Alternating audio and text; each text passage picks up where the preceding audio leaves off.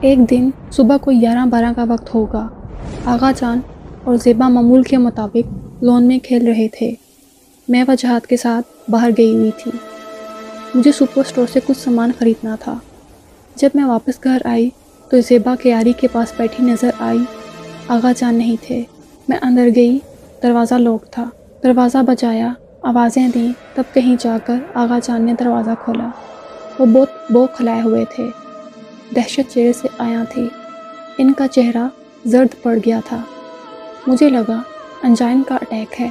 میں فون کرنے بھاگی، مگر انہوں نے مجھے بازو سے پکڑ لیا اور بولے، وہ مری نہیں ہے، وہ مری نہیں ہے، وہ یہی ہے، باہر لون میں۔ دروازہ بند کر دو، وہ مجھے مار دے گی۔ آغا جان ایسے ہی بولے جا رہے تھے۔ آغا ہوش کریں، مجھے کچھ پلے نہیں پا رہا، کون مری نہیں۔ کون مار دے گی؟ کیا ہو گیا ہے آپ کو؟ کیا بول رہے ہیں؟ اتنے میں زیبا ہمارے پاس کھڑی تالیاں بجانے لگی اور کھلکھلانے لگی۔ بابا جانی ڈر گئے، بابا جانی ڈر گئے۔ مما میں بلی بنی، بابا جانی ڈر گئے۔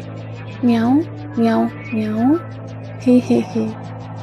وہ ہنستی کھیلتی وجہات کے ساتھ دوبارہ لون میں جا چکی تھی اور آغا جان پسینے میں شوربہ تھے انہیں تسلی دی، پانی پلایا، اوسان بحال ہوئے۔ تو رو پڑے۔ میں نے زندگی میں پہلی بار اپنے شوہر کو بلکتے دیکھا تھا۔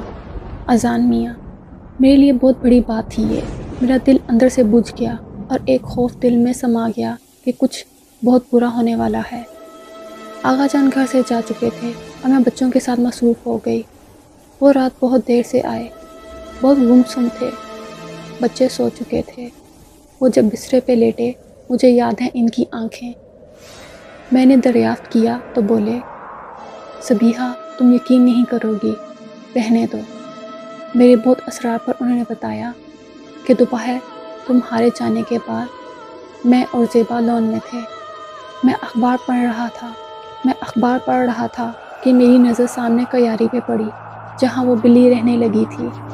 زیبا وہاں بیٹھی اپنے ہاتھ چاٹ رہی تھی۔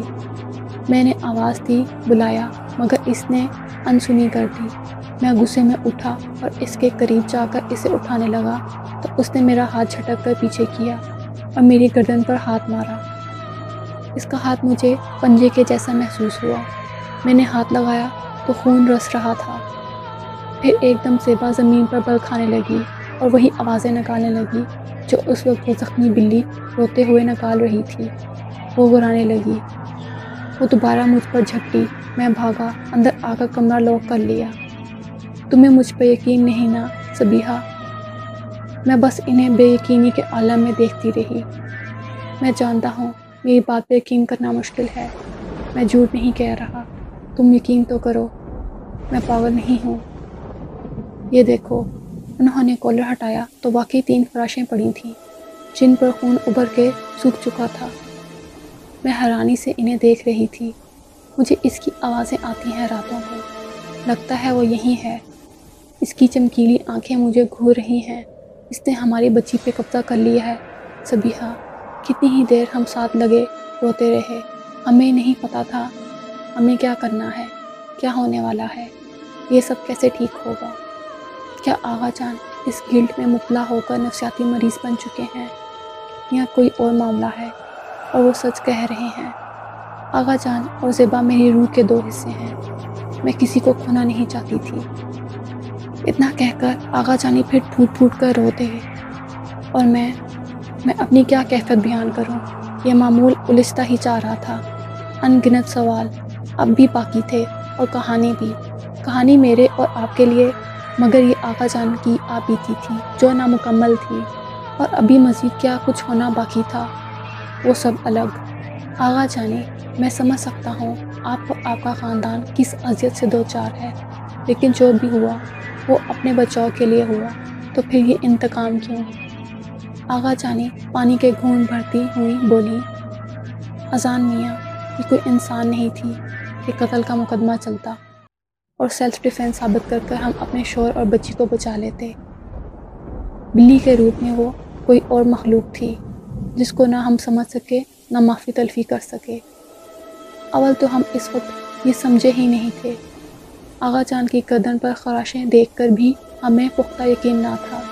دوسرے دن ہم نے فیصلہ کیا، ہم آغا جان کے ساتھ کسی اچھے ماہر نفسیات سے رابطہ کرتے ہیں۔ ہو سکتا ہے بلی کی اچانک موت آغا جان کے ذہن میں بیٹھ گئی ہو اور یہ سب تماشا کر رہی ہو۔ ہم نے آغا جان کو راضی کیا، یہ کہہ کر کہ ہم زیبا کو چیک کرانا چاہتے ہیں۔ ڈاکٹر ہم سے بھی کچھ سوالات کر سکتا ہے تو گھبرائیے گا نہیں۔ ماہر نفسیات نے بلا ترتیب ہم چاروں سے سوالات کیے، مگر اصل چیک اپ آغا جان کا ہی تھا۔ مجھے شاید حیرت اس وقت ہوئی جب ڈاکٹر نے ہم چاروں کا نارمل قرار دیا۔ تو اس کا مطلب ہے آغا جان زیبا کے بارے میں سچ کہہ رہے تھے۔ ان دونوں میں نے زیبا میں کوئی بدلاؤ نہ دیکھا۔ ہاں وہ کبھی کبھی اپنے ہاتھ چاٹنے لگتی کھانے کے بعد، اور اب دودھ بغیر ضد کیے پی لیتی تھی۔ آغا جان زیادہ تر وقت باہر رہنے لگے تھے۔ زیبا سے بہت کم بات کرتے، لیکن زیبا ان سے نزدیک ہونا چاہتی تھی، مگر وہ کوئی موقع نہیں دیتے۔ زیبا کی طرف سے پھر کوئی ایسی بات نہیں ہوئی۔ ہم مطمئن تھے، مگر ایک بو اکثر آنے لگی تھی گھر سے۔ ایک دن وہ کہنے لگے صبیحہ میرے دوست کے ایک دوست انڈیا سے آئے ہیں۔ کاروباری دوست ہیں، مگر دم تویز بھی کرتے ہیں۔ میں چاہتا ہوں وہ کل کھانا ہمارے ساتھ کھائیں۔ مجھے کیا اعتراض ہو سکتا تھا؟ دوسرے دن جمعہ رات تھی۔ آغا جان اور ان کے دوست عصر کے بعد ہی آ گئے۔ میں پہلی بار ملی تھی اچھے انسان تھے۔ عبدالسلام ممبئی والے، ان کا نام تھا۔ درمیانہ قد سامنا رنگ، مگر چہرے پہ نور۔ رسمی گفتگو کے دوران ہی بچے سو کر اٹھ گئے تھے۔ بھائی عبدالسلام سے ملنے کے بعد کھیل میں لگ گئے اور میں خان سامہ کے ساتھ کچن اور رات کے کھانے کی تیاری میں۔ وہ آغا جان کے ساتھ لون میں ہی بیٹھے تھے۔ کچھ دیر میں آغا جان نے مجھے آواز دے کر بلایا، وجاہت کو اندر لے جانے کا کہا۔ میں وجاہت کو اندر لے گئی۔ زبا لون میں ہی تھی۔ میں بھی ان کے ساتھ لون میں آ بیٹھی۔ بھائی عبدالاسلام، پودوں کو آغا جان کی باغبانی کی تعریف کرتے کیاری کے نزدیک کھڑے ہو گئے۔ مجھے لگا وہ کچھ پڑھ رہے ہیں۔ آغا جان نے میرا ہاتھ مضبوطی سے تھاما اور زیبا کی طرف اشارہ کیا۔ اذان میاں، سن سکو گے جو میں کہنے لگی ہوں، یقین کر پاؤ گے۔ میں کیا جواب دیتا۔ اب تک جو سن چکا تھا، دیکھ چکا تھا، اس پہ یقین کرنا مشکل ہی تھا۔ میں نے ان کی طرف دیکھا۔ اذان میاں، زیبا میری بچی، وہ اسی بلی کے انداز میں بیٹھی تھی، مگر اس کا چہرہ زیبا کا نہیں تھا۔ اسی کالی بلی کا تھا۔ میری چیخ نکل گئی۔ آغا جان نے مجھے بازوں میں دبوچ لیا۔ زیبا چلتی ہوئی کیاری کے پاس بھائی عبدالسلام کے نزدیک جا کر لوٹنے لگی اور رونے لگی۔ اس کی آواز سے حویلی گونج رہی تھی۔ چونکہ دار بھی یہ تماشا دیکھ کر آواز پختہ ہو گیا، بھائی عبدالسلام زمین پر بیٹھ گئے جیسے اس کے ساتھ مذاکرات ہو رہے ہیں۔ کافی دیر وہ گراتی رہی ہوتی رہی اور پھر زیبا بے ہوش پڑی تھی۔ میں اس کی طرف لپکی، وہ بے جان تھی۔ میں اسے لپٹ کر رو دی۔ مجھے آغا جان کے ساتھ ہوئے واقعے پر اب مکمل یقین ہو گیا تھا۔ بھائی عبدالسلام نے میرے سر پر ہاتھ رکھا، تسلی دی۔ آپ بھی فکر نہ کریں، بچی ٹھیک ہے، اندر لے جائیں۔ میں کل شام پھر آؤں گا۔ آپ زیبا کو کمرے میں لٹا آئیں۔ مجھے کچھ بات کرنی ہے۔ ایک نرس نے آ کر اطلاع دی زیبا کو ہوش آ گیا ہے وہ رو رہی ہے۔ آغازہ نے اس ڈاکٹر کو کول ملا کر صورتحال بتائی۔ نرس کی بات کروائی اور نرس زیبا کے کمرے میں چلی گئی۔ مجھے نرس کے لیے بھی خوف آیا کہ خدا جانے زیبا ہوش میں ہے، نرس کے ساتھ کیا کرے۔